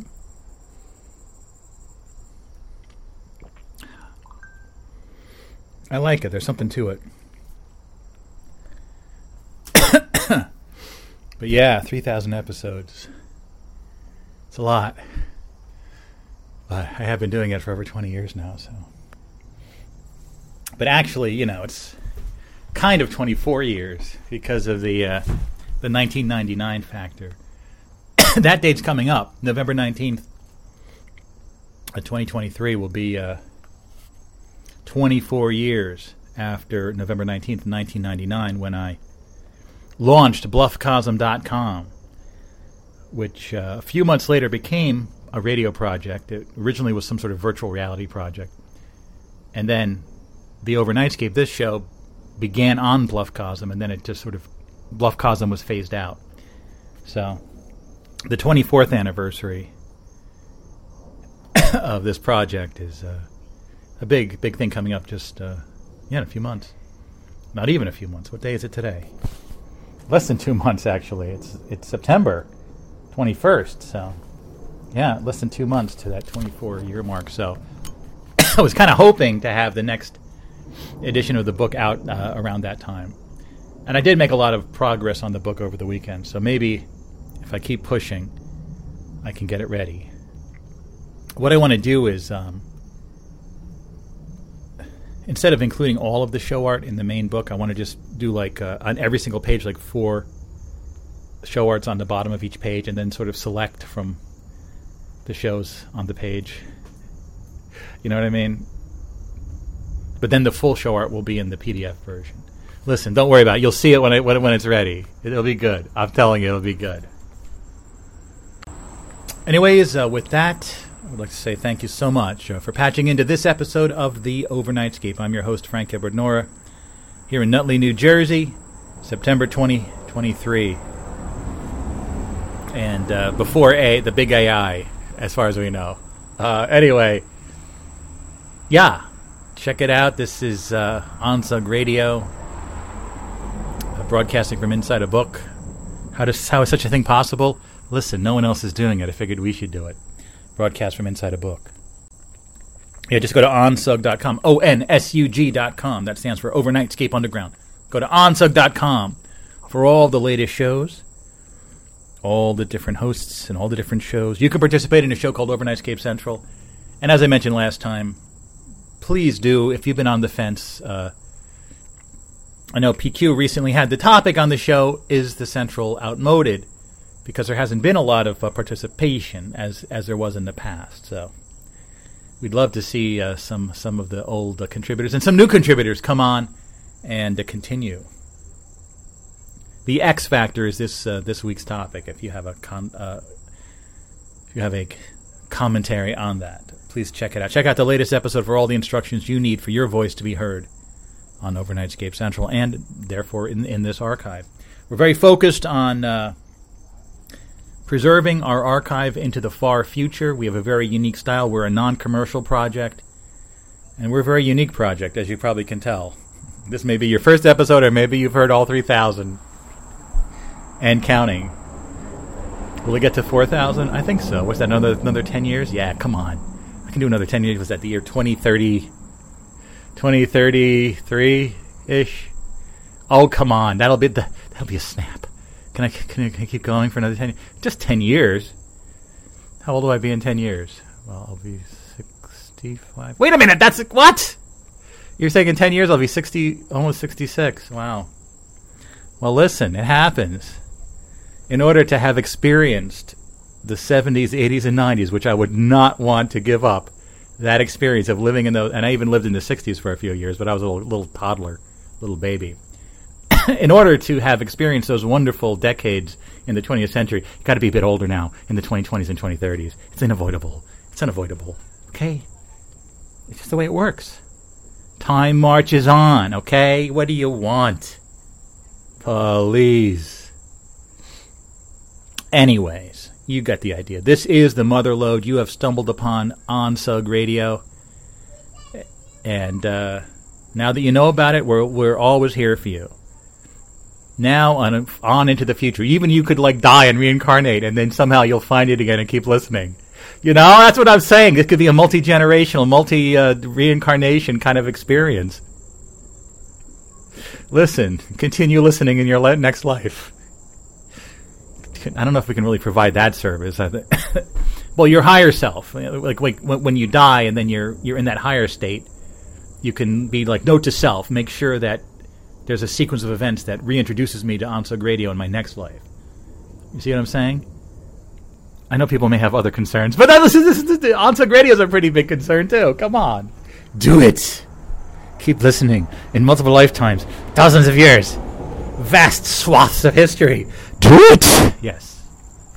Another thing you should do is uh, sit sit tight, sit back, like the guy in the, the cassette tape commercial. Let the sound wash over you.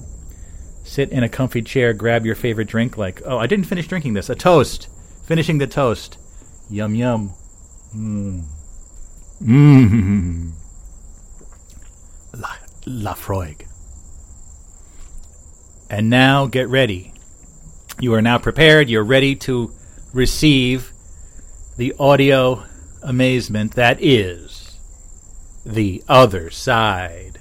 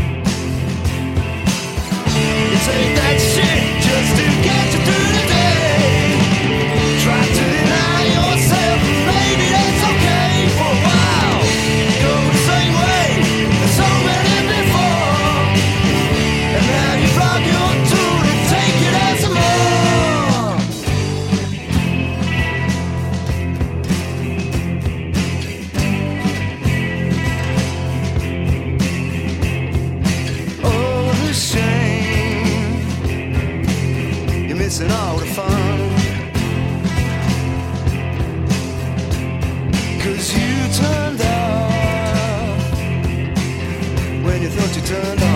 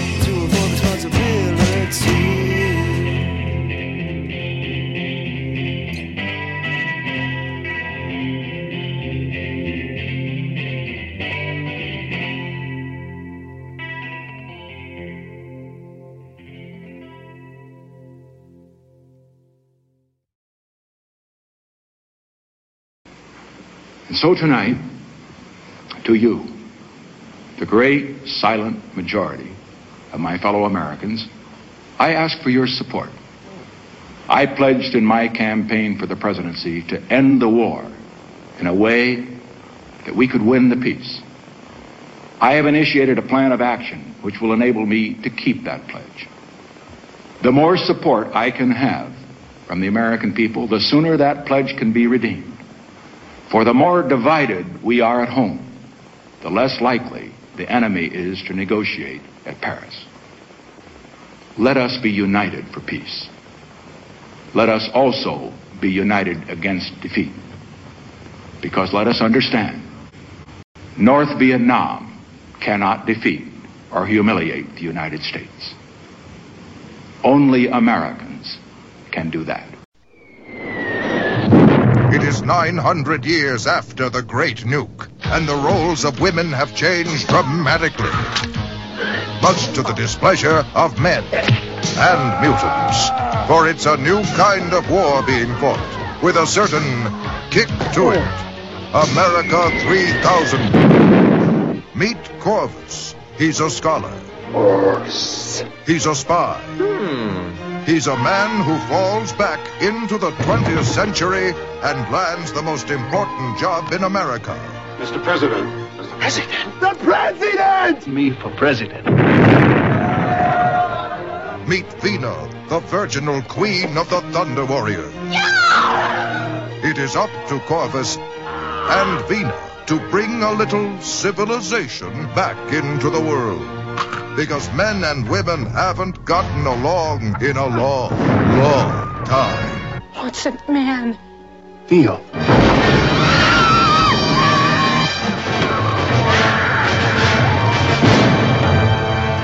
I'm a man.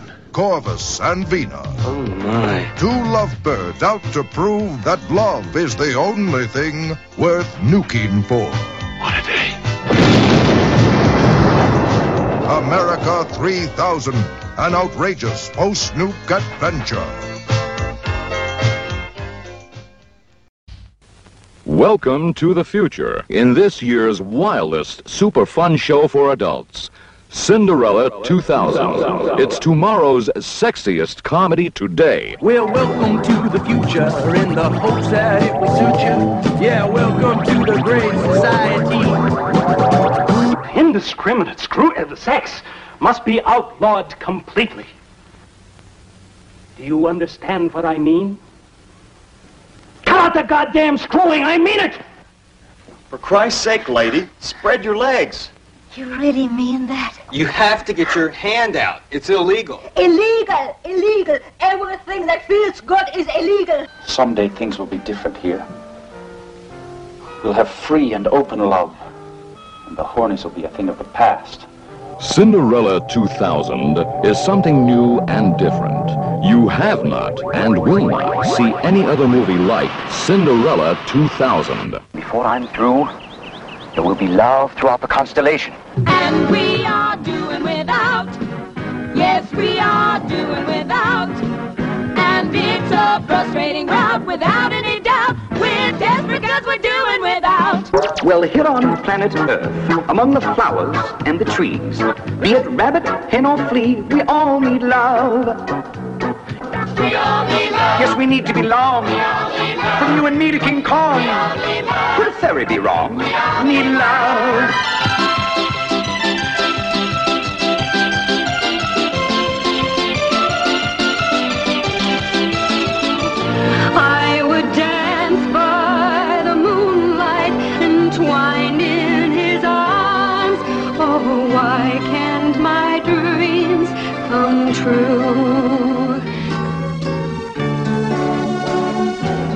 Cinderella 2000 is a story of a girl of the future who falls in love with a legend and makes love the national pastime.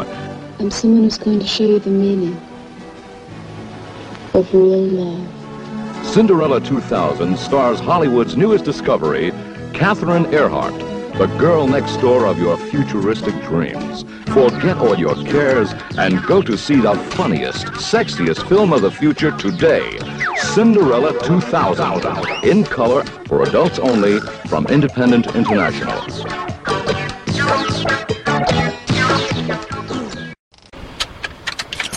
Well, here we are at the Royal Mall. Oh, man. You know, I mean, you know, first you say she's going to be at a swamp. Now, how, how, this mall is enormous. How, how are we ever going to find her at this mall? Don't worry, we will find her. She will know me by my Okay. Gina. Okay.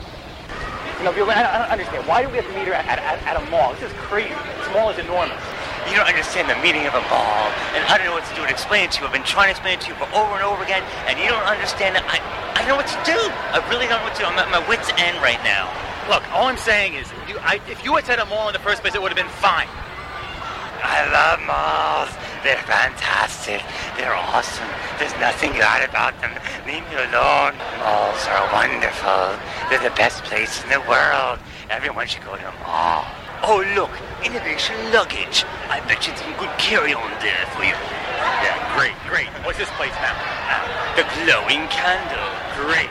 Yes, I would say it's very illuminating. Uh, you know, you know, Beublin, we've been walking around this mall for like over an hour. There's no sign of this Jocasta. All right, all right, fine. I understand you're frustrated. Let's go get something to eat. Get something to right, eat. that's, that, that's, that's a good idea. That's a good idea. Well, Beublin, we got a, my favorite uh, mall food, which is sushi and uh, French fries. Ooh, what a combination. I love eating French fries with chopsticks. All right? You're silly. Yeah. Silly. So where is this Jocasta anyway? I think she's been coming around the Blimpie. Hey, my French fries are superior to yours. Oh, they sure are. I don't know, Beublin. I mean, you know, that was a pretty good meal, but you know, where where is this Jocasta? There's no way we're gonna find it. We may as well just leave. No, no, no, we're not going to leave. You know what? I just remembered. Jocasta, she loves rivers. Rivers? Yes. What do, you, what do you mean rivers? Like like like the water conduit kind No, of thing? no, no, no. Maybe we can go to a place like Riviera. Or maybe Riviera. or since it's, since the nature, since it's the nature, we go to Nature Company or something like that. Maybe she be in one of those places. Like, what, what, do you what do you think? She, she she she came to the mall to meet us. Now she's seeking out her favorite thing, rivers. Yes.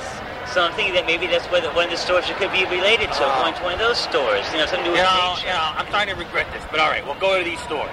Yeah, give it a try. We'll try. We'll try maybe the the, the uh, Riviera. Malls is the economic universe of the universe. We shall find the Riviera. I tell you, there's something around here. The malls are the one that keep the society going. Mm, yes. Without the malls, the world will come to an end. You understand? Yes. We will find The Riviera! Where is it, choice choices? Understand? Where is the Riviera? I don't even think there is a store called Riviera. Wait, okay? I see a train store. Let's go in there. Bonsai designs. Bonsai. Bonsai. Mm. Restoration hardware. We just saw this store. What's going on? I want to see Riviera. What's that up there? That's Neiman Marcus. What the hell is that? It's I've a, never heard it's, of a, it's a store for pumpers. It's a pumper store. Yes. Only the rich and the elites go to Neiman Marcus. all this great production stuff. Are gonna open a store of your own? I'm gonna open Bombay. Oh, I see another store. Bailey Banks and Biddle makes you want to whittle my whittle. Yes, I see Eddie Bauer. Power, too, look. Eddie Bauer, the pompous store. Yes, only the rich and the elites uh, the goes over all very fancy. Yes, you they are have very- regular light. It But- has to have like but three don't- stems but- and all these plastic things on it. But excuse me, but don't forget, the mall is the economic future. I want to find Riviera. Damn, a shoelace untied. Where is she? Look, Jocasta, she's over there. Let's go. Catch up with her. Is that her? No, it's not. Oh, damn. Ah, yay, yay. You never know what to expect in a mall. I shop for every day. A lot of good crap there. Yeah, yeah, yeah. Check it out. Mhm, mhm. We'll see Jocasta either today, tomorrow, next week, two months from now. But whenever it is, it'll be worth it. I promise you. Malls are great. They're so great. Nothing in the world like a mall. If you don't like a mall, then you've got a problem.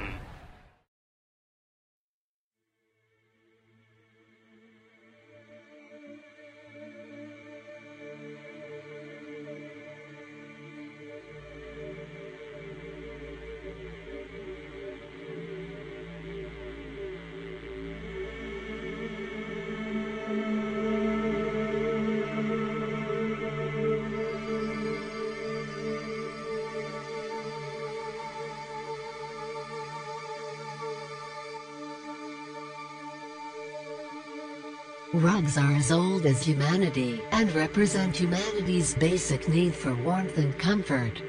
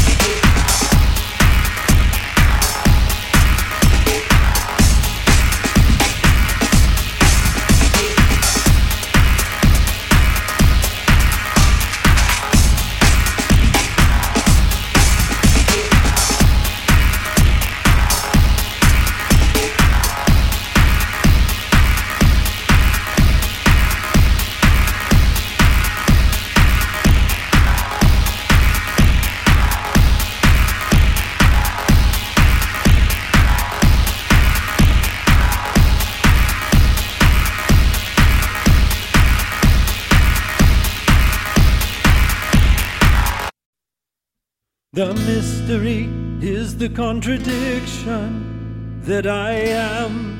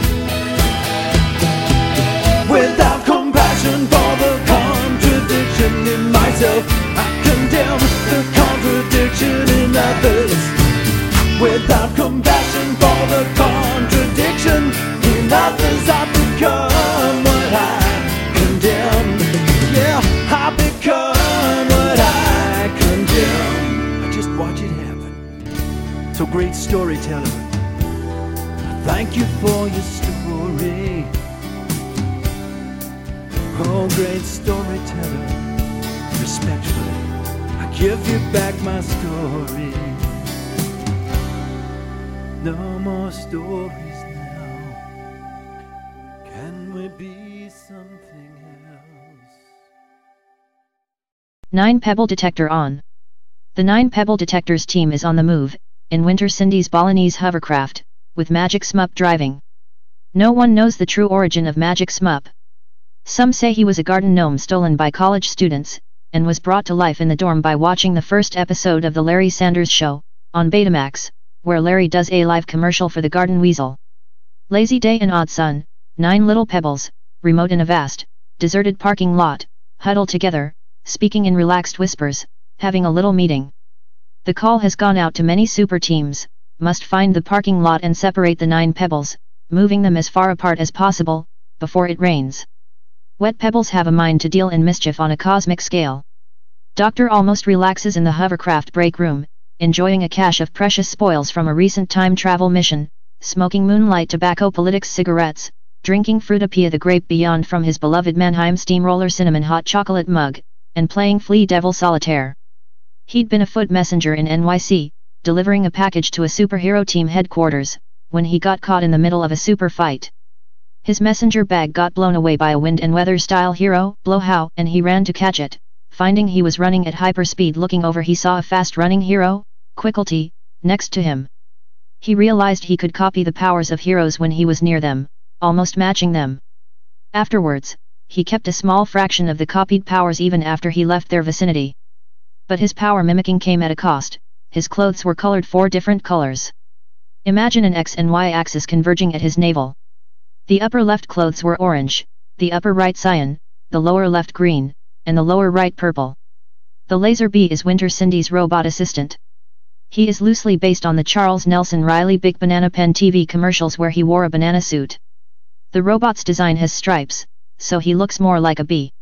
He is hyper and silly like Charles and is in love with Winter Cindy, and never stops believing she could love him back. This story was written by Frank Edward Nora on March 3, 2020. It all came together in his mind during his morning shower. Then the dreaded Hoops Fender Zako, the green owl magician hand puppet with a copper top hat, bursts through the hovercraft's window, and with quicklety speed, draws the three billy goats gruff on everyone's chin with his El Marko. With insane laughter worthy of the sidecar he grabs Doc's mug, spilling the sweet grape elixir all over the multicolor garbed hero, and jumps back out the window. Insurance the devil girl, with a black and red outfit, whirls around with her pitchfork and shoots a blast of barbed wire super smoke after the puppet, to no avail. She had once been a god's intelligent sword, eventually granted personhood by that same god. Many adventures later as a male superhero with teleportation powers, an interdimensional accident reverted insurance to sword form. A devil girl named Lemon was able to use infernal sorcery to restore insurance to human form, but as a sexy devil girl like Lemon. Winter Cindy, who had been napping, is jolted awake as magic smup spins out while turning the hovercraft around to try and catch the mug-stealing puppet. Luckily, Hoops can't resist getting a pretzel at the pretzel hut, as the hovercraft bears down on him. He darts away at the last second, before paying, as the hovercraft crashes into the pretzel hut. The team jumps out the hovercraft door and pursues the green puppet on foot. Doc wonders aloud whether they should just let the puppet go and continue on the Pebble mission. But the chase is afoot. The team bounds through the streets of the city, and spots Hoops entering a bowling alley, pausing a moment to finish his pretzel. Inside the alley, with the sound of pins crashing, and the smell of beer and junk food, the fiendish owl is nowhere to be seen. Until, what? Hoops is atop a 10 pin, a bowling ball headed his way, a sure strike. With a nod to the team, he jumps down, picks up the pin and puts the mug in its place. In the nick of time, he escapes behind the pins, as the ball comes crashing down and smashes to bits Doc's beloved Mannheim Steamroller Cinnamon Hot Chocolate mug. The clouds come, thunder the darkening sky, air electric with its initial drops, and then the deluge, collapsing into the pavement, and the nine little pebbles, have a little drink. The heck is that? what is that? Oh my god, What, like what does it look like? So let's talk a little bit. What is what is Bluff Cosm? Do you have any idea? Blufftoons with these. it's a demented view of the world. Yes, what this is is a. Uh, it's kind of like an internet radio station. Yeah. The Blufftoons are weird little, uh, weird little um, audio pieces, all sorts of things. Some of them are just weird recordings from who knows where. Some of them are little little uh, programs. Yes. Kind of like like radio back in the uh, in the old days. They used to have all these different shows, except in a much more demented, sick fashion. Very Yes. very And, uh, indeed. Let's talk a little bit about some stats from the last uh, Blufftoon time. Oh, shall we? yes. Meet the parents. Ha ha. Yes. What the heck is Kiss of the Dragon about? I don't know, some kind of dragon that goes around kissing people, and they have to kill him. and they get Puff the Magic Dragon. oh, how about Jurassic Park 3? Yeah. Now, Yeah, you have a beat out I, a joke. I have a joke for you. To the joke. Here we go. There's these two guys, right? One guy's a pirate, Yeah. and the pirate has one hand missing, Yeah. one leg missing, Mhm. and one eye missing. Okay. So the guy goes up to him and he says, How do you lose your, your hand? And he replies, Well, matey, it happened like this. Me and me mates were out on the deck, and a big wave came gushing overboard and pushed us into the bloody ocean, and a shark beat at me bloody hand. Ooh, gruesome. Does this, this, is, Well, does well, this have anything to do with the kissing dragon? Or No, no. Okay, okay. Well, how do you lose your leg? Well, matey, it happened like this. Me and me mates were out on the deck, making it nice and spick and span. Meanwhile, a big wave came overboard and pushed us into the ocean, and the shark beat at me bloody leg. Ooh. Well, how do you lose your eye? Well, matey, after a long day of cleaning, cleaning the deck, making it spick and span, me and the crew were tired. So we want to take a little rest in the sun. So while that was going on, a pigeon flew overhead and crapped on my eye. Really? I don't understand. How, how can that possibly take out your eye? Only thing, only thing, only, the only thing it did was crap on your eye. Well, mighty, it was the first day with me new hook. and there's a visual. he took his hand and put it to his eye. Yes. And has that's the visual element. Go for it, dude. You'll have to hear it sometime, both of you. I'm looking forward to hearing it. Aren't you looking forward to hearing it there, John? Aren't your ears just ringing with anticipation to hear it? Can't, I can't wait. All right. So now uh, we're going to be moving on to some. Um, let's see what we're going to be moving on. to. Rock and roll! Okay. How about the Nutty Buddy? I queen. We went to the ice cream truck. I good. Here, come Uh Yeah. huh. I got a fruit pop. I like dogs. What was that again? Loop de loop. All right. And we're sitting here in Martinsville, New Jersey, playing lots of great Blufftoons for you. Exciting, Martinsville, New Jersey. Yeah. Another. With sprinklers and air conditioning and laundry and iron machines, everything's going on at once. Yep. Exactly. This is the. Sounds like um, sounds like what's his face? Jerry Jerry Lewis. yeah, Jerry Lewis. like a Jerry Lewis impersonation. Hardly working. These oh, are the- remember that movie, Hardly Working? No, That was Jerry Lewis. that was Jerry. Okay, great. Sounds bizarre. Say that again. See, I get all natural stuff. You get junk. Oh, dog calling Dr. Puss. Calling Dr. Puss. You want it with the kitty. Dr. Puss. what the heck is going on here? The AC is off. Yay! Go to Showtown. Oh yeah. You were saying earlier that you were on the computer Yeah. and that you saw this house on the computer. If you don't stop putting things on my thing, I'm gonna get mad at you. Jesus, Frank. What would you like, John? Go for it, dude! Yeah. Hey, Frank. Yeah. I'm just realizing something. Yes. Now, let me ask you, you guys a question out there in the internet world or radio world, wherever you're hearing this from. Who do you know would actually give you a call on an anniversary on a day that something really bad happened to you? Frank Edward Nora, Lord of Oblivion. Lord of Obliviana. How twisted is that? That's pretty sick. He crashed because he was going too fast in snow. it's like this girl was running across the road like a, like a maniac. Did you ever notice that whenever you go to any Friendly's, the service is so slow, even when no one's there, when it's even when it's empty, it takes forever to get your food. Absolutely. Why is that? And, and Hey, what do you want? Sorry. Was it weird? Don't listen. Must miss. Taste almost over, you bonehead. Yeah. Really? Yeah. that away from my 15? Okay. Where oh, should I go? Okay. I going now. All right, hold I'm on. going to put this in wait, garbage. Wait, hold on a second. Hold on. What's the problem? Yeah. Yeah. Oh, it's not a oh, road. Yeah. Yeah. Oh, it's not a road. Yeah. We're near a train station. No, by the bus. So Pete, what do you think of like taking a vacation from reality? I think it'd be awesome. Yeah. Where would you want to go, man? kick kick. Oh! Excuse me while I get out of the jeep. Huh.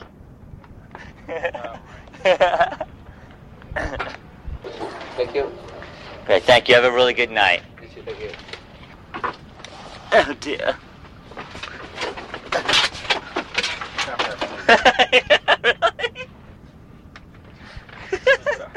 I know. Okay, make sure it doesn't, Yeah. fall, fall over. I got it. Oh, my legs! Why are those cars wrapped in plastic? Kicker! Do it yourself. Enjoy. Stupid. I have now the ninja. Hey, you want to go ride in a horsey? Oh. Open the door. Open the door. Open the door. Whoa, Nellie's with the door that has on those hinges. Uh, uh. Wait a minute. He's stupid. I'm trying to do some paperwork here. Sorry, Frank, for hitting you, but you really annoyed me. You didn't have the record button on, and we missed many good segments because of your stupidity. Everyone say, Frank's a big stoop. Stoop. Kick a lick.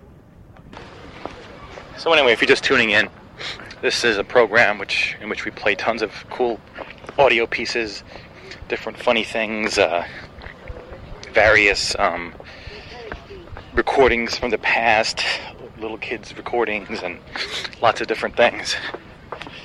You know, crackle crack you up. You've just heard Montana 1980 Part 2 here on Blufftoon Time, and it took place in Montana in 1980. Me and my brother and sister out in Montana with my cousin Katie saying silly, funny things. Now, this is the real end of the show, Blufftoon Time number 2. Yeah. This side of the tape is winding down, as you can see. You see it winding Yes, down? Yes, it is winding All right. down. So, my final word is listen to Bluff Cosm all the time. You'll hear all sorts of great stuff, and it's just going to keep getting better and better. And what, are you, what are your feeling on that? I say, tell all your friends about bluffcosm.com. Tell your friends at work, tell your friends at school, tell your friends everyone. Say, listen to bluffcosm.com. It's so cool. Once you listen to it, you never want to stop listening to it. Thank you very much. You're wondering what kind of goofy thing will be next. What kind of goofy thing will they do next? Wait and pay attention because the only way you're going to find out if you keep on listening. Listen constantly. Listen at dinner. Listen at work. Listen while you're going to the bathroom. Listen while you go taking a shower. Listen all the time. Never turn it off.